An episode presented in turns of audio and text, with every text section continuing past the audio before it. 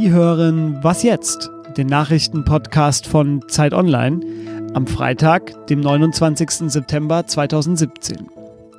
Spanien bereitet sich auf ein spannendes Wochenende vor. Am Sonntag will die Regionalregierung in Katalonien über die Unabhängigkeit abstimmen lassen, obwohl genau das vom obersten spanischen Gericht verboten wurde. Nicht nur deswegen ist die Stimmung angespannt. Vor wenigen Tagen ließ die spanische Regierung 13 Mitarbeiter der katalonischen Regierung kurzzeitig festnehmen, weil sie das Referendum vorbereitet hatten. Am Sonntag werden wahrscheinlich die Wahllokale von der Polizei besetzt werden. Ob und wie das Referendum stattfindet, darüber rede ich gleich mit dem Europakorrespondenten der Zeit, Ulrich Ladurne. Gerhard Schröder wird heute in den Aufsichtsrat der russischen Ölfirma Rosneft gewählt. Möglicherweise wird er Vorsitzender des Gremiums. Rosneft gehört zur Mehrheit dem russischen Staat und gilt als der mächtigste Konzern des Landes. Künftig soll Schröder die Konzernführung überwachen. Immer wieder wird Rosneft von Wladimir Putin als politisches Werkzeug eingesetzt und im deutschen Wahlkampf störte viele SPD-Genossen die Nähe ihres früheren Parteivorsitzenden zu Russland. Redaktionsschluss für diesen Podcast ist 5 Uhr. Mein Name ist Fabian Scheler. Herzlich willkommen. Nicht nur Spanien, auch Deutschland steht ein besonderer Sonntag bevor. Die Ehe für alle tritt in Kraft und sie erlaubt es Homosexuellen nun auch, eine Ehe zu schließen. Was sich nun ändert und warum es so lange gedauert hat, das erklärt mir gleich Pavin Sadik aus der Politikredaktion. Vorher aber blicke ich nach Spanien. Dort soll es am Sonntag ein Referendum in Katalonien über die Unabhängigkeit geben. Das Vorhaben hat prominente Unterstützer wie den Fußballtrainer Pep Guardiola, wurde aber vom obersten spanischen Gericht untersagt. Darüber rede ich mit dem Europakorrespondenten der Zeit, Ulrich Ladurna, der am Wochenende in Barcelona sein wird. Hallo Ulrich. Hallo, guten Morgen. Am Sonntag soll abgestimmt werden. Du warst vor kurzem erst in Barcelona, du bist jetzt auch am Wochenende wieder da. Wie ist die Stimmung in der Stadt? Ich sag mal so, es ist ja eine gewisse Spannung ist natürlich zu spüren, weil man nicht weiß, was am Sonntag passieren wird. Die Lage ist ja die, dass die Regionalregierung dieses Unabhängigkeitsreferendum abhalten möchte. Und die zentrale Regierung hat das, beziehungsweise das Verfassungsgericht hat das für illegal erklärt. Sehr viele Leute sind verunsichert, weil die Regierung sagt, das Referendum wird nicht stattfinden und die Regionalregierung sagt, wir machen es trotzdem. Insofern äh, ist spürbar, dass es Spannungen gibt. Ähm, äh, es ist viel auf die Frage gestellt worden, wird es zu Gewalt kommen. Äh, das glaube ich jetzt spontan äh, nicht, aber man weiß nicht, weil natürlich im Moment äh, die Zeichen auf Eskalation stehen und man sieht im Augenblick niemanden, der wirklich deeskaliert. Was muss ich mir denn vorstellen? Am Sonntag wird sich dann spanische Polizei aus Madrid mit der Polizei aus Katalonien gegenüberstehen oder ist das unwahrscheinlich? Nee, ich glaube, das ist ja unwahrscheinlich. Was wir sehen werden, ist äh, nämlich an der spanische Polizei, also Guardia Civil, also dass die bestimmte äh, Lokalitäten besetzen, die normalerweise für Wahlen zur Verfügung stehen also zum Beispiel öffentliche Gebäude, Schulen, ähnliches. Und wir werden sehen, dass die Regionalregierung versuchen wird, äh, an anderen Stellen Wahlurnen aufzustellen. Also ich glaube, wir werden ein, ein ziemlich verwirrendes Bild sehen. Mir scheint wichtig zu sagen, dass im Moment auch wirklich sehr um diese Bilder geht. Also beide Seiten, habe ich das Gefühl, äh, wissen, dass sie sich in einer Bilderschlacht befinden. Und in dieser Bilderschlacht haben im Moment, glaube ich, die Separatisten die Oberhand. Bilder hat man auch vor kurzem gesehen, als die Regierung aus Madrid äh, 13 Mitarbeiter der katalanischen Regierung hat festnehmen lassen, die das Referendum vorbereitet haben, weil es ja aus Sicht der spanischen Regierung eben illegal ist. Trotzdem wollen die Separatisten oder die Katalanen es abhalten. Warum eigentlich? Naja, das ist, äh, da gibt es mehrere Gründe. Der eine Grund ist, das ist einfach ihre, ihre, ihr innerster Kern sagt ihnen das. Sie sind ja deswegen Separatisten, weil sie ein Referendum haben wollen. Und sie haben jetzt das Gefühl, dass sie äh, nach mehreren Jahren jetzt in der Lage sind, das durchzusetzen. Daran ist auch natürlich die Zentralregierung schuld, in den letzten Jahren viel Zeit hat verstreichen lassen, ohne bestimmte Fragen anzugehen. Es gibt ja legitime Fragen der Katalanen. Es geht um Auf, es ging um Ausbau der Autonomie, es ging um Finanzregelungen, die besser sein sollte.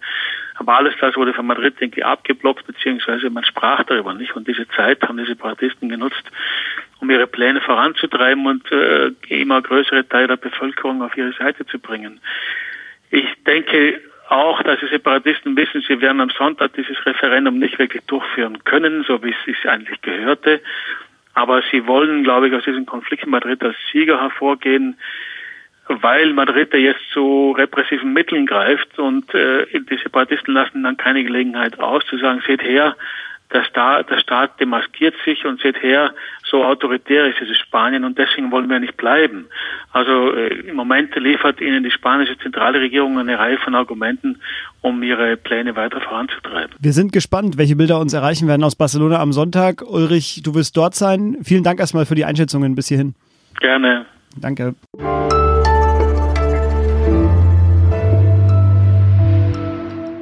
Und sonst so? Es ist Freitag und es gibt viele Gründe, sich zu freuen. Hier kommen meine beiden. Zum einen hat sich der FC Bayern vom Trainer Carlo Ancelotti getrennt und ich begrüße das, denn ich war kein Fan seiner Spielweise und ich glaube, jetzt wird's besser. Und zum zweiten freue ich mich auf das Interview mit Frauke Petri, das Mariam Lau und Tillmann Steffen in Dresden geführt haben. Wenn ich die beiden richtig verstanden habe, ist das sanfter Lesestoff für ihr Wochenende. Viel Spaß!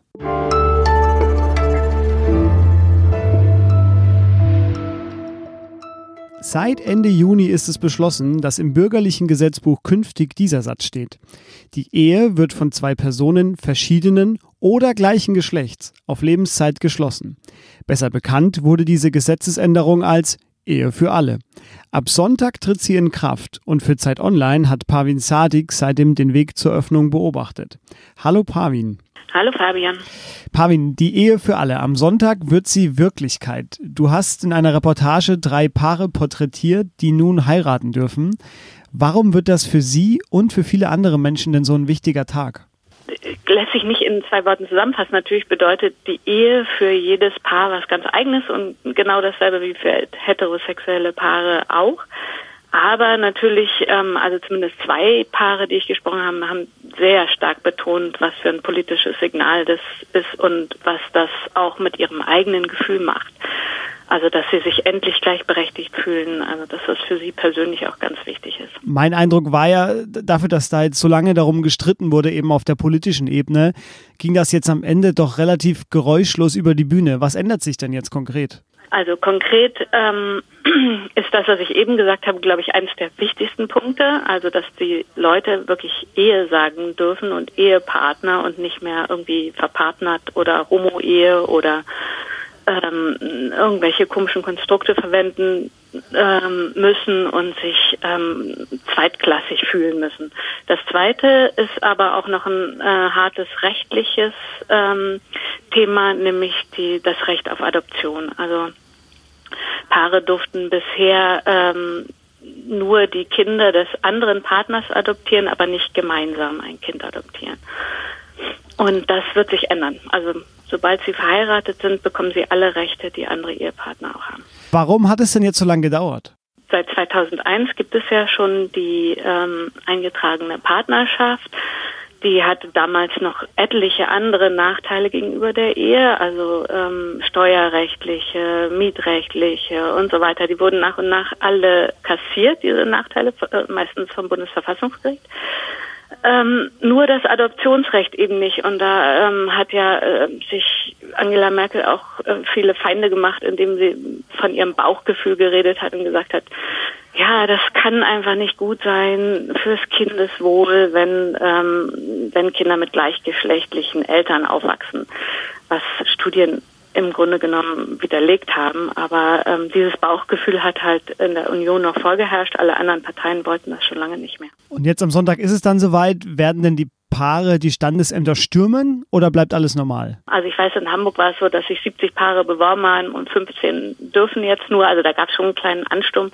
Aber ansonsten sagen die Standesämter, eigentlich ist es relativ ruhig. Also es ist jetzt kein, es gibt schon viele Bewerbungen, aber es ist kein Ansturm. Dass jetzt trotzdem einige Standesämter am Sonntag aufmachen, ist ja letztlich auch ein schönes Zeichen nochmal für diese Eheöffnung. Das war Pavin Zadig. Vielen Dank. Danke dir. Und das war Was jetzt? Eine neue Ausgabe hören Sie am Montag wieder. Okay,